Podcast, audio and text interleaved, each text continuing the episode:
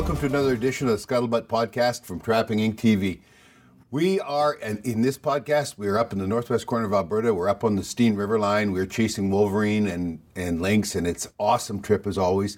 But the reason for the special introduction is something happens after the end of the podcast that I didn't know was going to happen. So you don't want to hang up. You don't want to to uh, close off.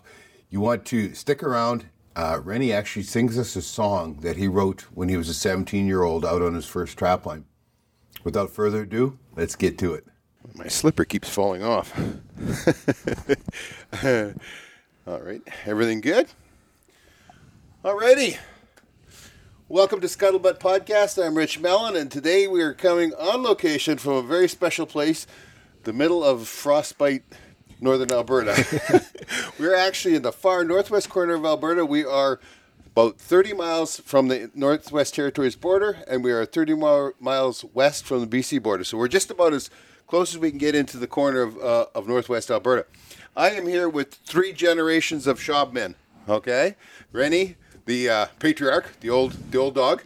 Uh, Kevin, which you'll you'll all remember from last year on the show, and Kevin's son Connor. Now uh, we have been out today trapping. We've had a great time, and when I said we are going to sit down and and uh, do this uh, uh, podcast Kevin took me aside and he says, "Listen," he says, "I warn you right now." He says, "Don't ask Dad about the old days because you ain't got enough batteries." Well, I put in the big battery.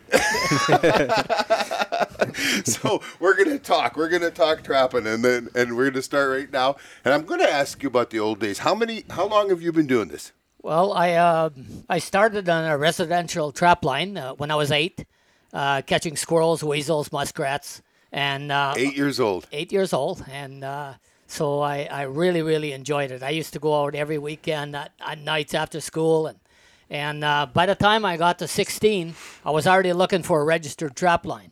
And uh, so at that time, all the trap lines were pretty well uh, filled up in, in Alberta. But I, I found one. Uh, Al Boggs was the Fish and Wildlife Officer in uh, Fort McMurray back in, uh, in them days. And he found me a trap line at Legend Lake and that's by Namur Lake. Uh, it was 80 miles north uh, west of uh, of uh, Fort McMurray by air, and uh, so he there was four townships there. So I bought it for well twenty dollars a year at that time. Yeah. And so, anyways, I I arranged to go up there by air to build a cabin in the spring. So I left school on April first what year? Uh, that was 1971. 1971. Yeah, and uh, so I, I left uh, school and I, I went up there uh, with my cousin, and uh, so we, we flew up there to build this cabin. They were supposed to come back and get us in 30 days. Uh, so that was the plan anyway. So we brought about an, enough for about five weeks of supplies and uh, we flew up there with a, a Cessna 180 loaded right to the pin. In fact, the only one that had a seat was the pilot. we were sitting on a stove, and, and, we had traps, we had all kinds of stuff, uh, Swede saws, uh, axes. There was no power saws back then. So, uh, anyways, we uh, we got there, we landed on the on the lake, and I could still remember that uh, when he took off, and you could just hear him, and then just kind of disappeared. It was just and it was quiet. It was the first time I had heard such such quietness, you know. Yeah. So uh, so we spent, uh, I think, on the fortnight uh, we had ourselves a little cabin built. Uh, we built a floor in it. We built bunk beds. Uh, we had uh, everything we needed in it, and so every day we used to go out and explore around the lake and stuff because we were going coming back in the fall to go trapping. So well come about 30 days, we we didn't have that many rations yet uh, left, and uh, so we expected the airplane to come back anytime, and it, it just never showed up. Just pull this away from you. You're popping a little bit. There we go. So it uh, it never showed up. So uh, uh, a, few days past the 30 days, uh, we saw pretty north of Legend Lake. There's Legend Lake Tower, and we could see a little smoke there on a calm morning. and uh, so, anyways, we uh, huffed her over there. It was a, it was about a, a six mile run, and we were in pretty good shape back then. And uh, so, anyways, Well, uh, you were what, all of 17 or? 17 years 17, old, and, and and I was in good shape. Yeah. And uh, so, anyways, uh, we got there, and so there was. Uh, I remember the, the guy's name, Egan Isaacson. He had came in, uh, Swede, and he had come in to bring the. Uh, it was an indigenous uh, uh, fellow that was working for for the uh, For forestry. for forestry. So he brought him in, and uh, so he was leaving as soon as he set them all up. So we told him our predicament, and he says, "Well, I'm sorry, but we don't have insurance to fly you guys out." And we said, "Well, uh, you know how, you know, can't you uh, bring us somehow?" And he says, "No, you'd have to be an employee uh, of forestry." And we said, "Well, do you have any jobs available?" And he says, "Yeah, we got a couple jobs." We said, "Well, hire us, and then we'll fly out with you." And he goes, "Well, no, that's that's not how it works." Oh, it's never that simple with government. No. We know that. Yeah. so uh, the plan was that he said, uh, kind of sarcastically, he said, "You show up Monday morning, and I'll give you a job."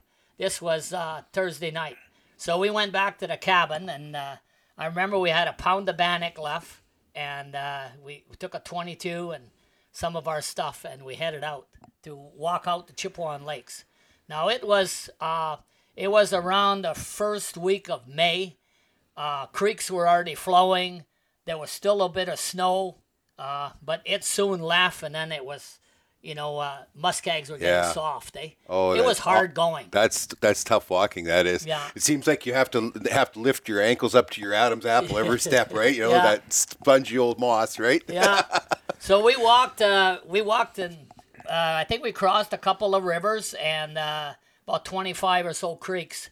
And uh, we got there on Sunday afternoon at four o'clock, and we didn't have a map or anything. I knew I had to go west and I had to go south, and uh, and and the rest. I I guess the good Lord brought us there, but uh, we made it there. And so then uh, I had told uh, the towerman that uh, if you don't hear from us by Sunday night, um, you know, call the RCMP, because he had mobile phones that he could relay through, and and uh, so anyways, uh, because uh, Chippewa Lakes was in Slave Lake Forest, we had to relay to a, a tower that had both uh, Lac La Biche and Okay. and so on, and so uh, Fort McMurray, and so anyways, we finally got the message to to this po- uh, to this uh, towerman that we had made it, and uh, he said, "Oh, I had forgot about you guys."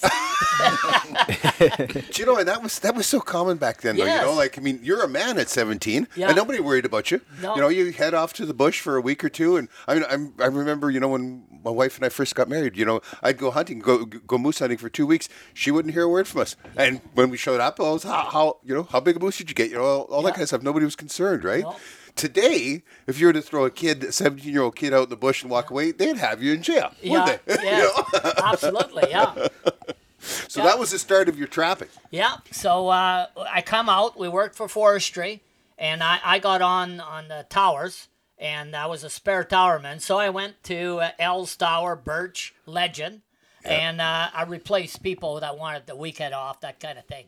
And uh, so I replaced this guy out of Algar Tower, and he wanted to go to see Klondike Days, which is normally two or three days, and he never showed up again. Oh. And uh, because there was only three months left, they said, okay, well, you uh, you might as well just stay on here. It was a six month tower. So uh, my mom and dad brought my team of dogs there because you could drive there. Right. And uh, every uh, week or 10 days, I had a hole in a muskeg, and they'd bring me some tullibees so I could feed my dogs. Yeah. And I was training my dogs while I was on the towers. There you go. And uh, so, anyways, when uh, uh, November 22nd is, we were waiting until we had the first snow so we could leave Fort McKay. And uh, so the first snow was November 22nd. We took off, and uh, we took off with two skidoos at first. And by the time we got to Garnisher Lake, there was already like 18 inches of snow. Wow. And then, so when we got to the to the Birch Mountains or Birch Hills, uh, it was um, we just couldn't go anywhere. We had little Elans back then. oh, the the 250 Elan. Yes, 12 horse. Yeah, Of course. yeah, 12 horsepower. And uh, so Connor thinks that's so funny. yeah, How many horses was that thing you were driving today? 96. Yeah, 96. Yeah. yeah. So uh, they consisted of uh, take a pair of snowshoes and walk up and, and break trail. And then the following day, we would push the Elan up the hills. And then the third day, we were sometimes able to bring the skimmers up with the with the Elans. Right. So it was quite a. T- and then by then it snowed six inches. We started all over again. So was it was it traction getting you or, or power? It was just it, it was no power. No And- power. And, and, the hills were like the Yeah. the forehead of a Holstein cow. I mean it was you know Forehead of a Holstein cow. I gotta write that down.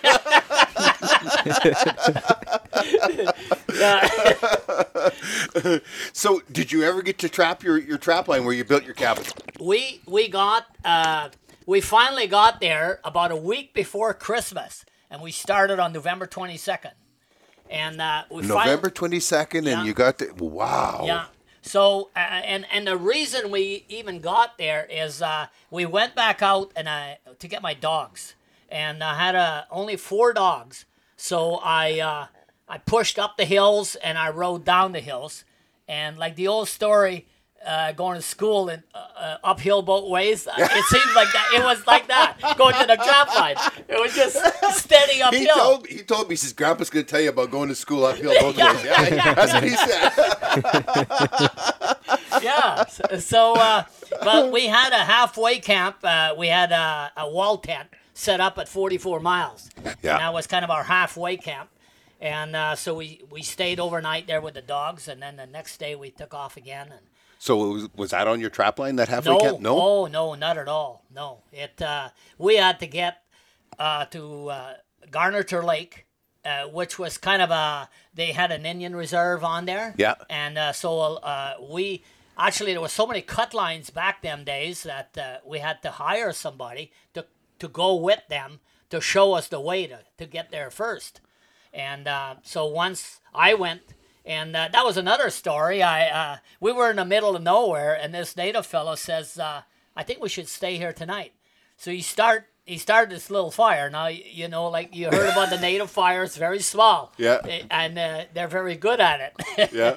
and uh, so, anyways, we had some tea, and uh, and I, I can't remember eating anything, but uh, he said, "Well, uh, time to go to bed," and he just leaned over and fell asleep, and and.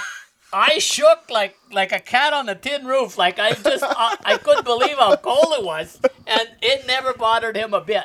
And the, the next morning, he had, had some more tea, and away we went. And uh, we finally made it to Garneter Lake. And uh, Garneter Lake had uh, two big lakes, uh, and there was a pair, uh, some narrows in between. Right. And in January, uh, beginning December, January, there's so many the whitefish go in there. You can almost walk across.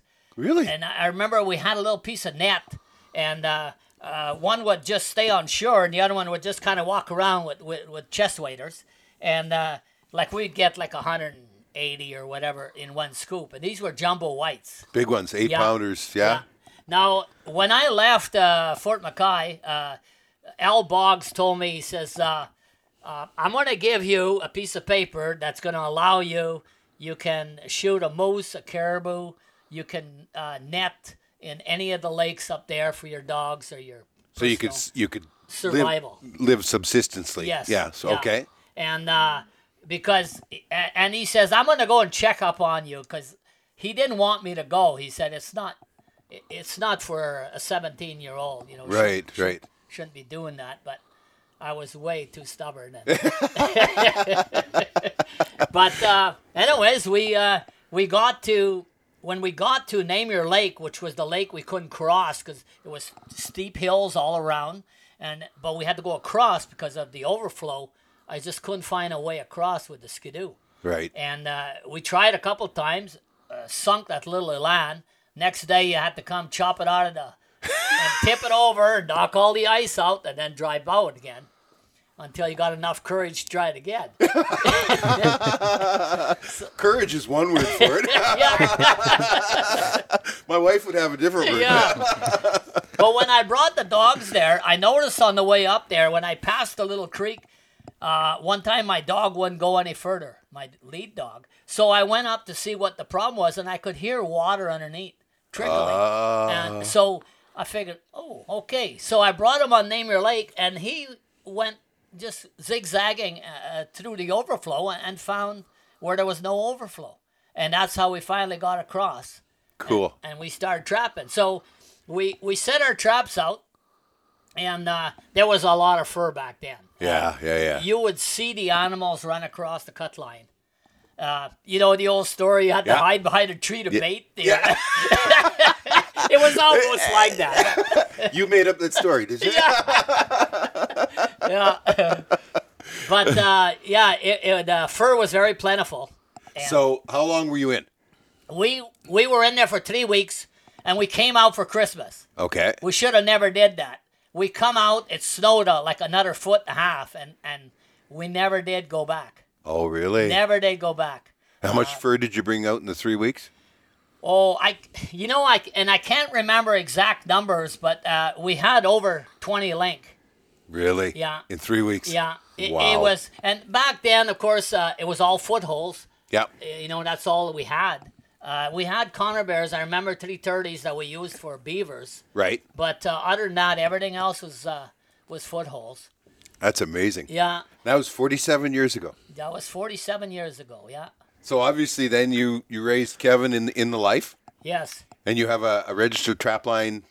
I, I had uh, we trapped for 22 years uh, south of Fort McMurray uh, by Egg Lake, which is about 40 miles by crow flies south, south of Fort McMurray, and uh, so we trapped there for about 22 years, and uh, then uh, um, there the fellow that was a senior.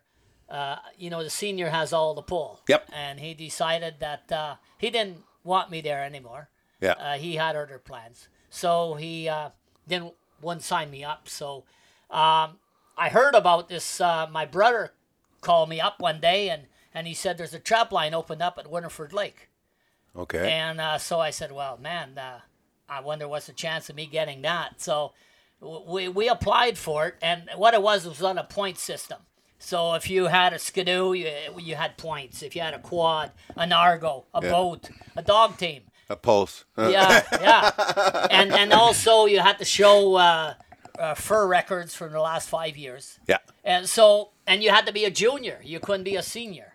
Okay. So there was out of 80 that applied, I came out number one. So Good for uh, you. So I, I got the line, and uh, and I, that was always my dream to have a trap line that I could catch a fish in, front of the cabin. Oh yeah. And uh, that happened and, and was very true until now it's catch and release. Oh. but I still can catch a fish. so then along comes Kevin. Kevin like, came along when we were south of McMurray. Uh, Okay. yeah, and at that time we had to leave the trucks and go 16 miles by Skidoo. And what age did you start taking him along? uh, um, actually, uh, I would have started out in the farm catching weasels and that kind of stuff at around eight years old as well. Yeah. Probably. Yeah, Yeah. somewhere Yeah. around there. Yeah, he was I ver- think you got the young. line. Um, yeah, I, I would have been maybe 11, 10, maybe 12 Yeah. at the most. Yeah. Yeah. Okay. And did what, what what did that change? Him having a line. Well, it, it- from my perspective, anyway, it, it gave us the, you know, the chance to spend a weekend together. It was uh, Yeah.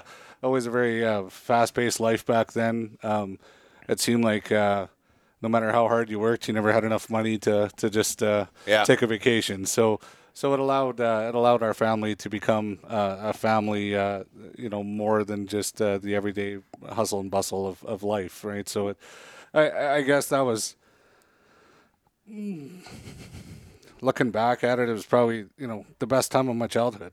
Yeah. Well, it, it ends up when, when you do those things together as a family, it becomes a vacation. Whether whether it's it's trapping or, or, or fishing or you know or, or going to Disneyland. I mean, b but you're doing it together, and that, I I know I raised my kids the same way. We had nothing, but every Friday uh, afternoon we were we were gone camping, and you know summer and winter whatever whatever because that was what was important to them.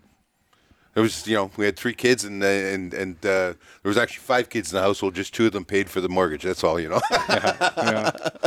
Well, my, it must have looked pretty funny at some times because I, I think we only had one skidoo for a good portion of that, so it looked Yeah. probably like a little bit of a refugee situation with everybody hanging off of a portion of the sleigh just to get to the cabin, you know, and that's what it was. My two sisters, mom, myself, and dad, and one skidoo, and all the stuff we needed for the weekend. That was uh, that was our weekend. We had a Tundra LT, long track. yeah. and uh, most of the times going up the hill, the skis were off the ground. like you know, you just balanced it to keep it in the trail. Yeah. and it was, it was that was how everybody came. We had a musher type sleigh, so I would always run ride on the back and help push up the hills and help steer the sleigh and whatever. And there was once or twice where I fell off and Dad didn't realize for you know, uh, may- may- maybe uh, A mile or I two. hate to exaggerate, but probably ten miles or so. But you weren't worried. You just kept Yeah. walking because you knew when Dad figured it out, he'd come back. Yeah, somebody would come back. Yeah, um, I have quite a reputation of uh, losing people and stuff. And uh, now I have mirrors, which helps. But uh, my youngest daughter, when she uh, came with her boyfriend, uh, uh, they were in the back of the sleigh, and I came around the corner, and the the sleigh sl- uh, flipped. So my son-in-law said, uh, "Your dad's gonna st- uh, uh, stop." And my daughter says, "No, we better walk to the cabin." So that that trap line, what what what did you trap on it? Uh, there was a, a lot of uh, marten on there, Lot of and, and not at first. Uh, we caught the odd odd fisher and uh, the odd lynx, uh, weasels, uh, uh, banks. Yeah. Yeah, but Most, mostly a, a fisher line back then. Yeah. Those are mostly what we caught. You Yeah. caught a lot of fisher. Yeah. Yeah. I think in 19, it was about 1991 or two, maybe. That was the first time we ever encountered a wolverine.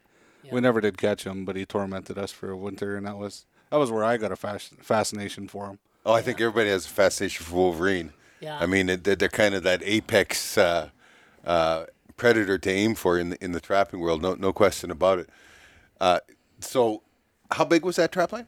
uh, that was uh, six by eight miles. Uh, 10 by 10, eh? Ten, oh, 10 by 10. Yes, Yeah, yeah, yeah, it was that's 10 right. by 10, so two and a half townships. Yeah. Yeah. Yeah. Okay. Okay. And But uh, and then uh, one day, uh, like Kevin at an early age, like I'd give him a chance and say, "Okay, "You set a trap. You, you put it wherever you want." So he put this trap one day, and uh, we come back, got our first marten. There That was go. the first marten we ever had got. And uh, so the first year we caught one, and then the second year we caught three. Third year I think it was between five and ten, and then after that we took forty every year. wow. And so the marten had just moved in. Yeah. And there was some big fires north of McMurray. We heard maybe they had got pushed down. I don't know if that was true or not, but it came came around that time. And I think a lot of it was evolving with, with learning how the animals work too back then. Think, looking at it from now, I, I think that uh, numbers had a big part to play with it, but it but it was uh, what bait to use, how to how to do it. I mean, Yeah. it, it was just you know, and it sounds silly now. There's so much information on the internet, but back then nobody talked. What's funny because I mean we get a lot of feedback and we get a lot of questions about you know what to do. Uh, you know, the, they're uh, I'm getting you know turn. Uh, they're walking up to the box and they're turning it down and, walking away. And do I need a different lure? And and you know my, my beliefs are that if if the animal's at the box, your lure did its job. Now it's your bait. It's your bait that failed. And but you know you, you get a lot of those questions. And and, and I think that the, the biggest question that every miss, but but he misses and and I torment you with this this a lot is uh, you know why did you choose this spot to make the set because or, or to put in your your, your bait uh, your bait station because that to me is far more important than what you're using for bait or anything else because you need to you need to recognize that, that that's a spot for a wolverine or that's a spot for a fisher or marten or whatever right Yeah. and a lot of people miss that and that's hard to translate on on- onto the onto YouTube right on onto the internet And it's also hard when you get put on the spot to answer it. It- you know, you, you, that's why I do it Yeah, I was, I was thinking about that question today. I, you know, I missed a lot of explanation there, but um, yeah, it, it just you know A- after after you get experience, you just know. okay and so tell me now what you know Oh, geez, on the spot again. I, I know one like uh, I know what with me is uh, you put your traps where you think they're good, and and you soon you soon get a record and say, well, shoot, this is the third one I got to this year. Or, Yeah. Or the this is two years in a row. This this is done good. Yeah. And and the poor ones, you seem like you you move them over there because it's better there. You see a game trail. You see Yeah. tracks, and eventually, Uh, your trap line evolves around your experiences. And, Well, that's very true. I, when people talk to me and they say, "Well, where this is what my trap line looks like," and I'll say, "Well, what are you familiar with?" How well do you know your trap line? Because that's when when you're really going to discover where, where you know those trails. Like you're you're explaining to the fellow today where the where the wolves come through. You know that the wolves come through there, and that's a good that, that that's where you're going to set up, right? But you don't get that until you come out and you work the trap line, right? There's, yeah, burn a lot of gas. that's right. Yeah, I mean, it it, take, it takes work to do that. So that's that's a, a big deal. The one that gets me is, you know, we and we talked about this today out on the line, is I'll set a box up and it will do nothing for three years, but I'm driving by it anyway, so I set it every year. Then all of a sudden it catches on fire. I had one of them, one, one do it this year on the, on the trap line, and now uh, I'm three marten and two fisher out of it, and this is the first year in five that it's caught anything. So then I'm thinking, so am I a genius, or, or was I, you know, like too far in advance, right? Well, my theory on that is, is is believing in your proposal. Yeah. I mean, you know, you know, at the at the end of the day, you put it there for a reason, and if and if you thought it was a good spot at one time, Yeah. you should you should continue to believe in it until it pays out. Uh, that, in my experience, um, you know, we trap as a family, and a lot of times when my wife will put something, or or Connor will put something, and I'll look at it and I'll go, I, I don't even know why you put it there, but. You know what? They believe in it, and, Yep. eve- and eventually it'll pay off. I, I don't think that we've ever had a bum set on the line, have we, Connor? No. Uh, have we had a single setup that we never caught anything? I don't think we have. No, not no, not after this week. No. So you know that just shows that you know for whatever reason once you once you know what to look for and you believe you believe in that setup you, you shouldn't you shouldn't give up on it. Yeah, well, f- for me, I mean, I'm, I'm always looking at, at habitat. I'm always looking at at uh, you know, I, I like I like those edges. I like the edges between the, the, the evergreens and the and the the conifer or the um, uh, hardwood forest, and I, I like the edges, but you know where the willows are along the, the swamps. I like the creeks and that kind of stuff. So I'm always looking at that stuff, and to me, that's a natural, right? And you set on it, and then some of them just do not pay off for forever, and then all of a sudden they're on fire. So I don't know whether it's it's the population moves. I think I think good habitat. You know, when you're when you're nailing that habitat, it's eventually going to the animals are going to be there. I mean, it's it's like it's like trying to get rid of beavers. You know, um, you can trap every beaver out of a out of a slough or or a, or a creek or whatever, but if it's good habitat, in a couple years, maybe later that year, there are beaver back there because that's a habitat and they're they're going to be there. I I just it's just neat though. I always like to, to, to talk to people, you know, like you, you know, know folks know uh, Wolverine so well. So I'm, I'm trying to peer through your eyes a little bit there. Um, Morley Smith, yeah, you, you- you folks know Morley. The guy c- can can howl a wolf in. Like I mean, he, he knows wolves so well, and you know, trying trying to peer through his eyes and the stuff that, that, that he sees. That's why I ask those questions. You know, like I'm, I'm trying to understand because once you can see it, it makes it makes such a, a huge difference in in how uh, successful you're going to be. Yeah. Yeah, I mean, and for people learning learning the trade or learning, you know, the industry, whatever you want to, you know, I guess there's a split Yeah. thing on, on what people consider it, but uh, you know, as people people that are learning, I don't think that a lot of guys take a lot, enough time to understand what went wrong and what went right. Well, so many of them though today are they look up YouTube and I, you know you, if you need to change the, the, the carbides on your on your skidoo, you, you take a look on YouTube. That's how you do it, and they and they figure it's that, that same kind of thing for, for trapping. Well, trapping also has there there's some there's a spiritual side to, to, to trapping where you, you have to have some intuition, right? It can't be taught. You know what I'm saying? You you have to understand a little bit about what's going on. Um, so how did we end up here in Steen River? Oh. Well, um, I, I, we're both in the airplane business, and and I had, uh, I had uh, my own little business going on. I was a little stubborn as well, and wanted to try it, uh, try it out. So I was doing that, and uh, had an opportunity up here um, uh, to sell the business and move up here and, and manage a bigger company. And and I don't know what it was. I can't explain it till today. Um, Joni and I came up. Uh, kids were little, little. Our, our youngest was six months old, I think, seven months old. We came up here and High Level felt like home instantly, Okay. and we uh, we moved here. We took a chance uh, on it, and it and it really paid off for us. We we grew the the business here, helped grow the business. I'm now the chief operating officer of that company. And when I moved up here, I think we had about five airplanes and 18 employees. And what and what exactly does this business do? Well, we specialize in air ambulance service. Uh, so between Dad and myself, we actually uh, provide uh, all of the aircraft for the province of Alberta. That's uh, very cool. Air ambulance. Very So, cool.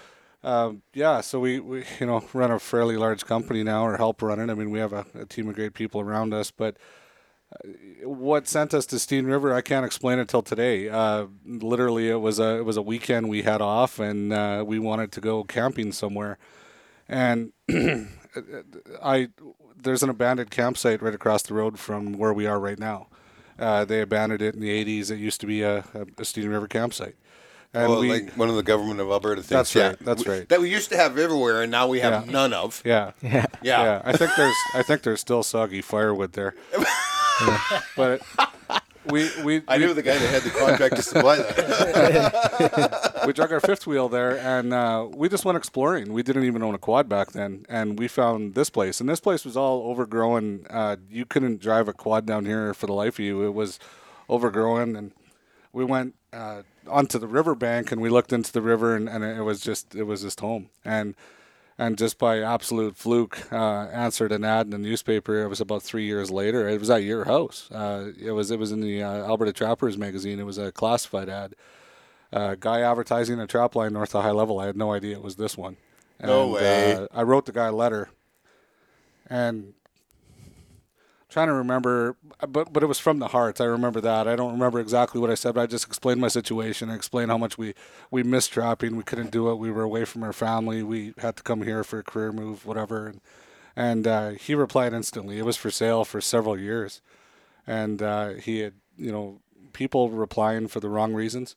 Right. He wanted it to go to the right family, and and I guess he thought we were the right family. So um, made him an offer on it. It was a progressive uh, takeover. I had to be a junior on it for a few years with the new regulations and everything. So we came in, we put a wall tent here. We cleared this whole thing by hand. Joni, Connor, myself. Uh, I don't know how many gallons of chainsaw gas we burned, but I wore out I think three chainsaws here. Yeah.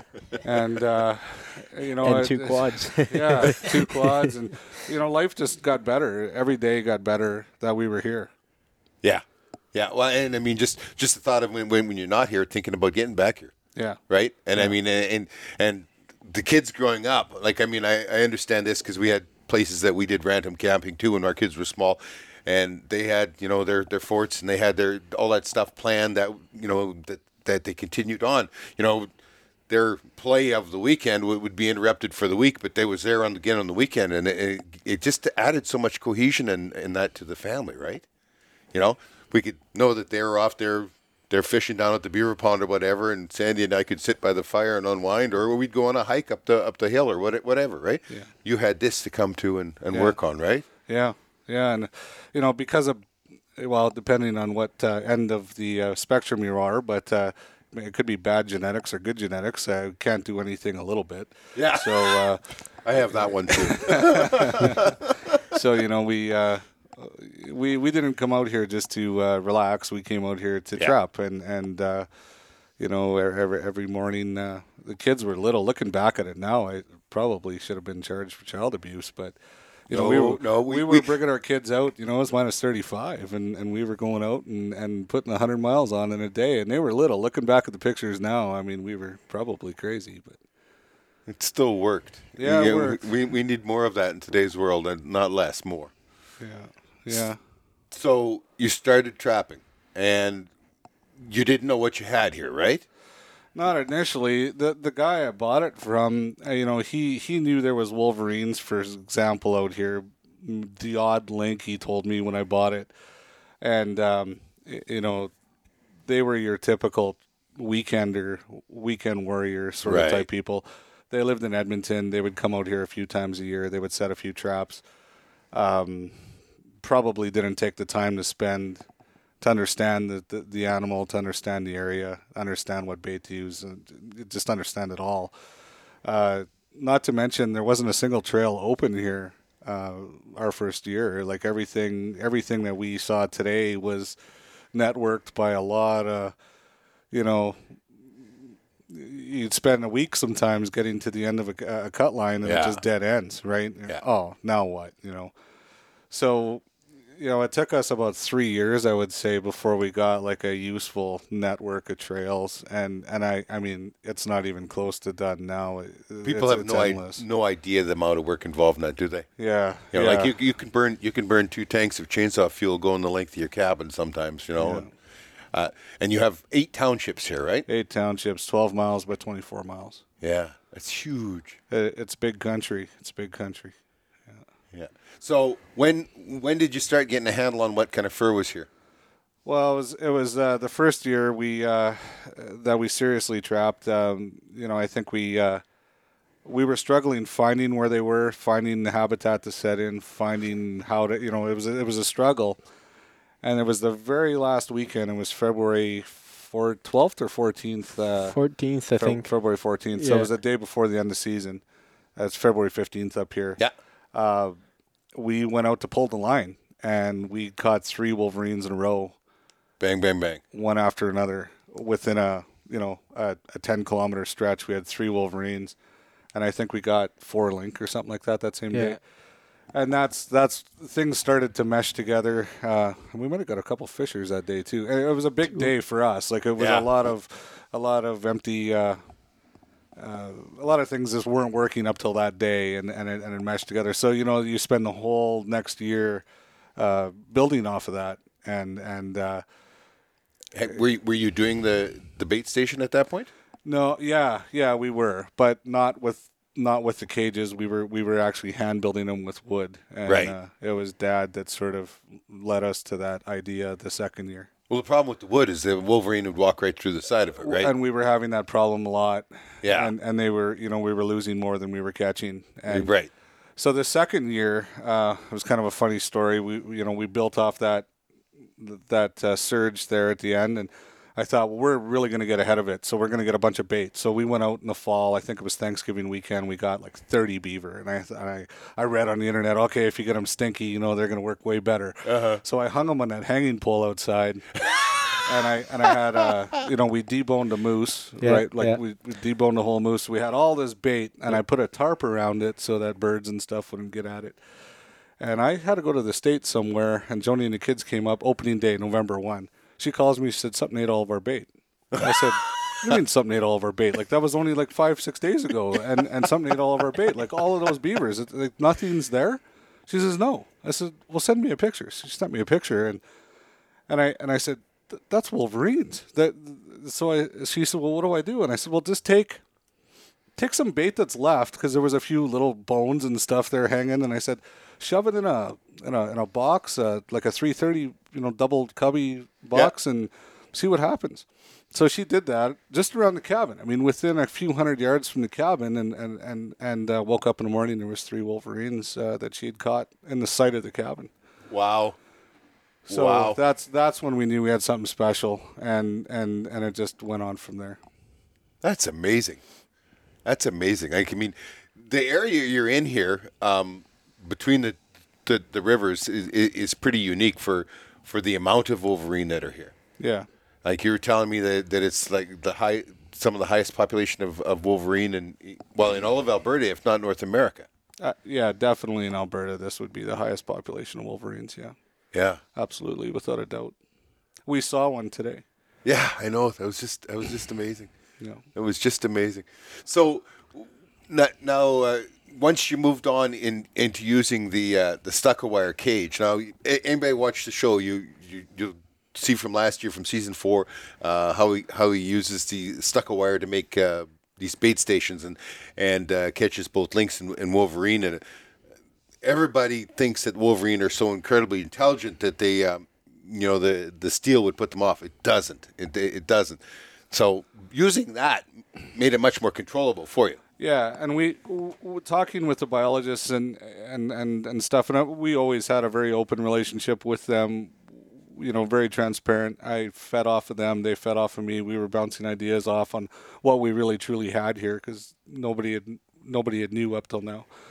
So we we knew that the the balance was off here. Um, I think the first year we had caught.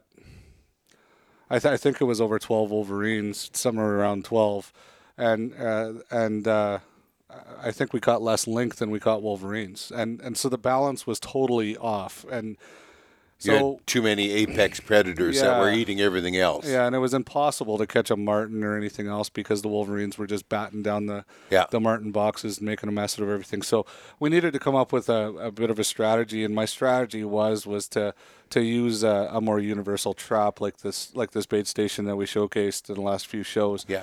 To um, so that they wouldn't be able to come and destroy a set.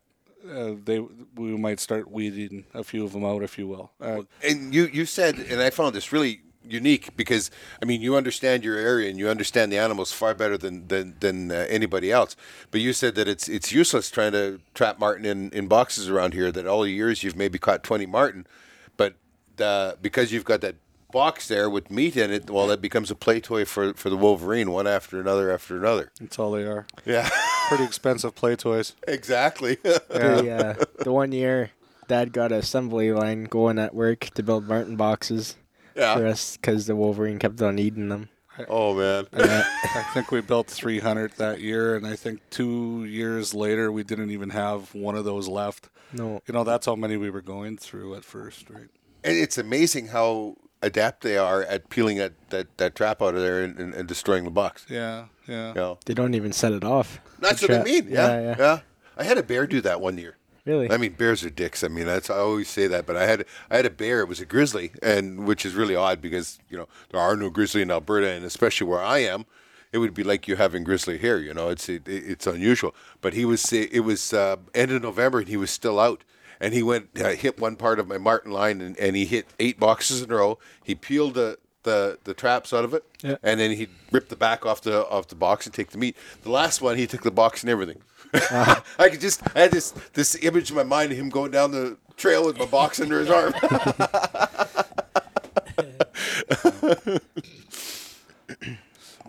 so now that uh, you you've got some idea um, and you you're working with the with the biologists, uh, what are the Wolverine numbers? Like, I mean, the biggest thing about Wolverine is nobody knows anything.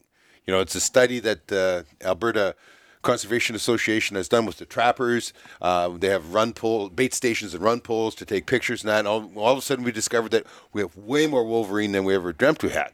Yeah. And now in this area here, of course, your you know your Wolverine numbers are off the charts.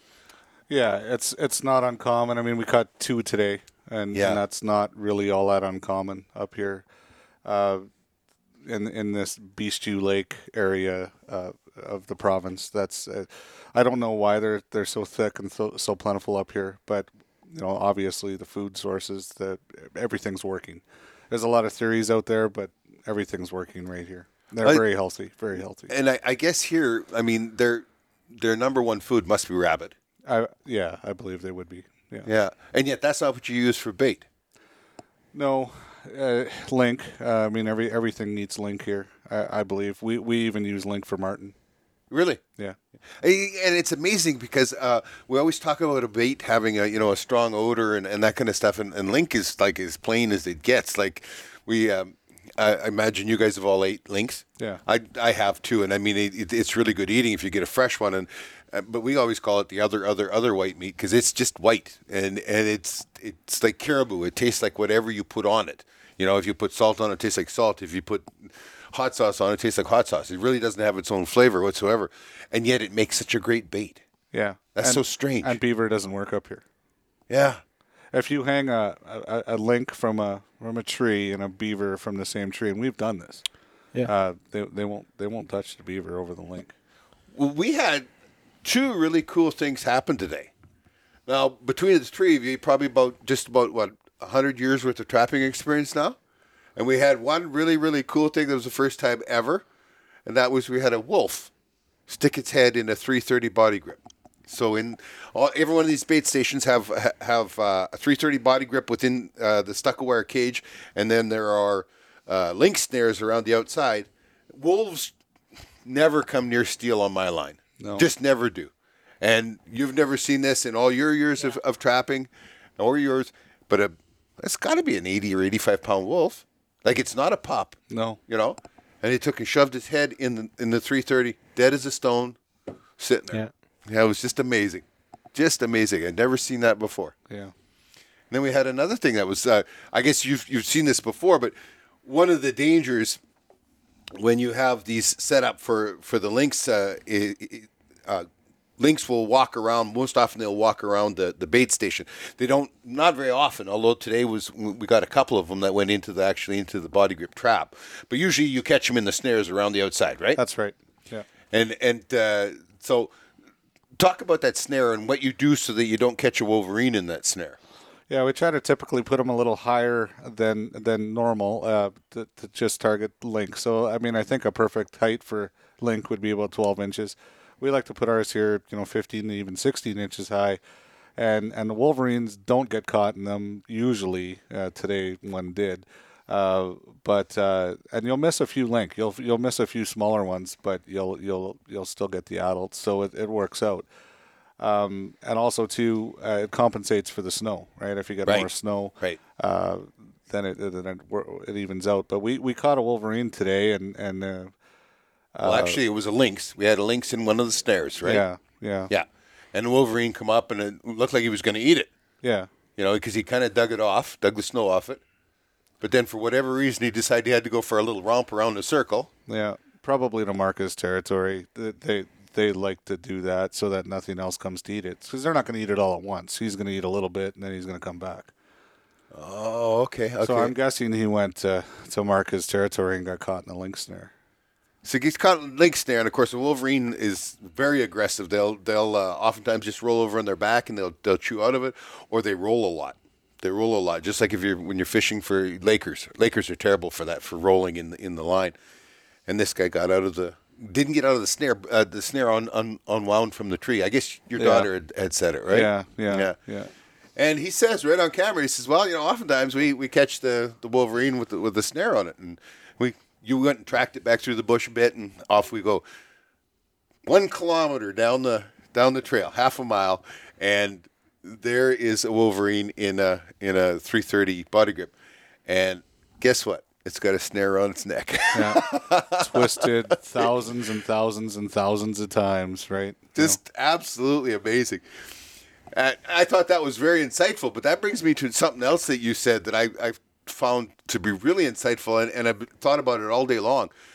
Talk about when they take over uh, a wolf bait. Yeah, so up here, because of the high population of them, I mean, I think this isn't standard for most areas. Most areas may have one or two wolverines kicking around in their in their area. Up here, there there may be uh, five, six, seven uh, that'll that'll start to come to a wolf bait. So when that happens, uh, no other animals come. Uh, so before wolverines show up, it's a it's a plentiful, fruitful environment. Everybody's coming to the wolf bait. You can get lynx, you can get fishers, you can get you know wolves, Coyote- wolves, coyotes, yeah. fox, all kinds of stuff. A wolverine shows up and does their thing, and and everything disappears. You might as well write the bait off. You might as well just take all your wolf snares off, and uh, and just feed the wolverines. So what they, they push everything off? They they're they're a, bully, or I, I, I, they mark all the food. so they pee on everything. They pee on everything. Okay. And like I was, like I tell people sometimes, I, I, I say, uh, you know, imagine a, a, a bait station, a, a wolf bait as, as an office party, a coffee room in an office, and, and somebody brings in donuts, you know, and everyone's enjoying themselves, having donuts, coming and going, and and uh, going back to their cubicles to work and coming, and and all of a sudden the loud guy at the office shows up and comes in and grabs about 10 donuts and licks them all and puts them back and starts telling jokes that you heard a hundred times before and everybody just leaves. And the only guy left. You've met my brother. yeah, that's right. so the only guy left there is the guy that licked all the donuts, right? So how do you catch the guy that uh, licked all the donuts? Well, you you use his donuts that he licked, and uh, and and you'll catch him. So we found that uh, if you try to put new bait, uh, it won't work. You have to use what they've scented, what they've what they've marked as theirs and uh, and you take that bait and, and make a set, and usually uh, usually you'll catch your culprit. So this is really insightful. You take what they've already made, uh, what they've marked. They've called it mine. They've called it mine, and you take and throw that in a box, put a trap in front of it, and they'll want they'll want to go get it back. Yeah, 'Cause because it's- it's somebody theirs. moved. Yeah, somebody moved it. You know, it's it's theirs, and and they don't think about why somebody moved it. Just somebody moved it, and it's theirs. That's amazing. They're Like, gonna go get it. I mean, I just think about it. Like, I mean, it's sitting there and they pee on it there. But if I move it over here now, now they got to. What are they going to do? Are they going to move it back, or they just got to pee on it again? Well, I, you know, I'm not sure. I, I, we've just, you know, we've tried, we've played around with it a little bit, and that's that's exactly what happened. I mean, we've always just put it in a in a cubby of some sort and and uh, and, and caught them. So That's very insightful. I, I, I- I like that. I mean, that's that's actually talking to the animal. You know, understanding it. And I, uh, th- those kind of insights I, I enjoy. Um, you've been quiet, big guy. Yeah. What's this life like? Uh, I don't know what to say honestly. Uh, when he first, when Dad came home and told us we uh, he got signed up on a trap line, I was, I was quite excited. And uh, the first year of trapping, I, I hated it to be honest with you. Why is that? Uh, I didn't know how to drive a skidoo, Oh, and uh, you got over that. yeah, I, I got over that. That's I love it now. But uh, that yeah, that was I just hated skidooing. But uh, after that, we uh, just kind of learned, and I, I I set my own line around the cabin here. Yeah. We got ten kilometers, and uh, we always catch the first wolverine around the cabin. Yeah. But uh, we don't really set it now because it's a waste of time. Oh. We only catch uh, wolverine, so we uh, we don't uh, set that much anymore. But uh, yeah, it, it was every year it got more and more fun, interesting, and learned a lot more, and uh, got us all in great shape because there's no sports up here. Right. So uh, you know, cutting trails and trees and all that, it's uh, it's pretty good exercise.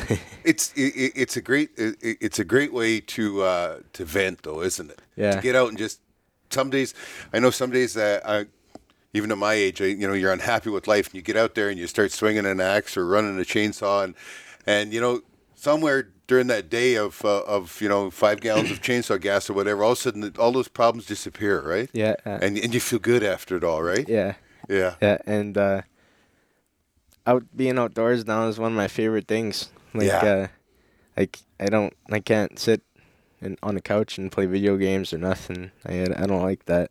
That's a good thing. But uh, yeah, yeah. So that's we came out here every weekend. Friday night, I'd pack the truck. Dad would get home and we'd take off Yeah. and uh, spend the weekend out here, and uh, catch catch a couple things and head home. That's fascinating. So, are, are, do you do the skinning as well? I, I help. I don't skin. I just flesh. And Oh, you board. flash. Oh, Yeah. okay. Well, well, my mom does most of the fleshing. She's she's way better at it. But yeah, uh, she's a very competent lady when it comes to this. oh yeah, yeah, yeah. So, well, last year we had a system going up. Uh, these two skinned. My mom fleshed. The uh, we had another guy fleshing, and I board. Yeah, So well, that- what, what what did you what did you have to put up last year? I think I think we did somewhere around 50 lynx in two days, and uh, we had I think around four wi- wolverine and, and five fishers and some martens. So it was a, it was a decent year last Yeah, year. yeah, Oh, uh, that is that is amazing. We did it all in one weekend. Yeah. Well, up here it's easy for things to stay frozen. Yeah. It was like what, it was 32 below this morning. Yeah, yeah, yeah. Every day you go out and the and the snowmobile starts, it's like, oh, that was a good day.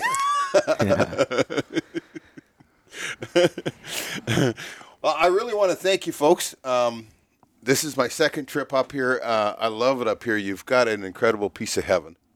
And uh, I enjoy the knowledge. I enjoy the, the, the camaraderie. I, I really love seeing the young folks up. Uh, your sisters aren't here this time. Uh, No. it- Which is too bad because we had so much fun with them last time. Yeah. Uh, but I got, got to meet you and hear he- hear the stories and, and see where he came from and and it, it's all becoming clearer. so I really want to thank you for, for having me here, and I want to thank you for, for doing the podcast with me. You know, Yeah, no problem. Thank you for Thank coming. you. take okay, and uh, thank you folks for watching, and maybe we'll see you down the line. I wrote the song uh, Poor Poor Trapper when I was uh, 17 years old. That's uh, 47 years ago. It goes like this Oh, we're poor, poor trappers. What are you gonna do? We're poor, poor trappers filled with caribou. We're poor, poor trappers always on the go. Trying to put them traps out before there's too much snow. We got ourselves a dog team, we also got skidoos. It seems we're working round the clock with so much yet to do. We got a net to set, we got some wood to make. We gotta build a cabin before it's all too late. Oh, we're poor, poor trappers, what are you gonna do? We're poor, poor trappers, filled with caribou. We're poor, poor trappers, always on the go. Trying to put them traps out before there's too much snow. I woke up one morning feeling mighty cold. I glanced out the window, the dogs are covered with snow. So we uh, ate our pancakes and sipped right outside. Why, it was so bloody cold, we nearly froze alive. Oh, we're poor, poor trappers, uh, what are you gonna do? We're poor, poor trappers, filled with caribou. We're poor, poor trappers, always on the go. We're trying to put them traps out before there's too much snow. Oh. The mice are chewing at the furs, the moths are helping too. We're trying all we can, but there's not much we can do. The mice are chewing at the fish, the wolves are eating our meat, and we have to stay up all night. We're really getting beat. Oh, we're poor, poor trappers. uh, What are you gonna do? We're poor, poor trappers, uh, filled with caribou. We're poor, poor trappers, always on the go. Trying to put them traps out before there's too much snow. Uh, But we have our freedom, we can do what we want. It's not like in the city where you can't even take a walk. The scenery is so lovely, the lakes are so darn nice. It beats a Paris and Rome and all the city lights. Oh, we're poor, poor trappers, uh, what are you gonna do? We're poor, poor trappers, uh, filled with caribou. We're poor, poor trappers, and I'll always be. Cause poor, poor trapping, cause trapping, cause trapping, cause trapping is for me. Thank you, sir.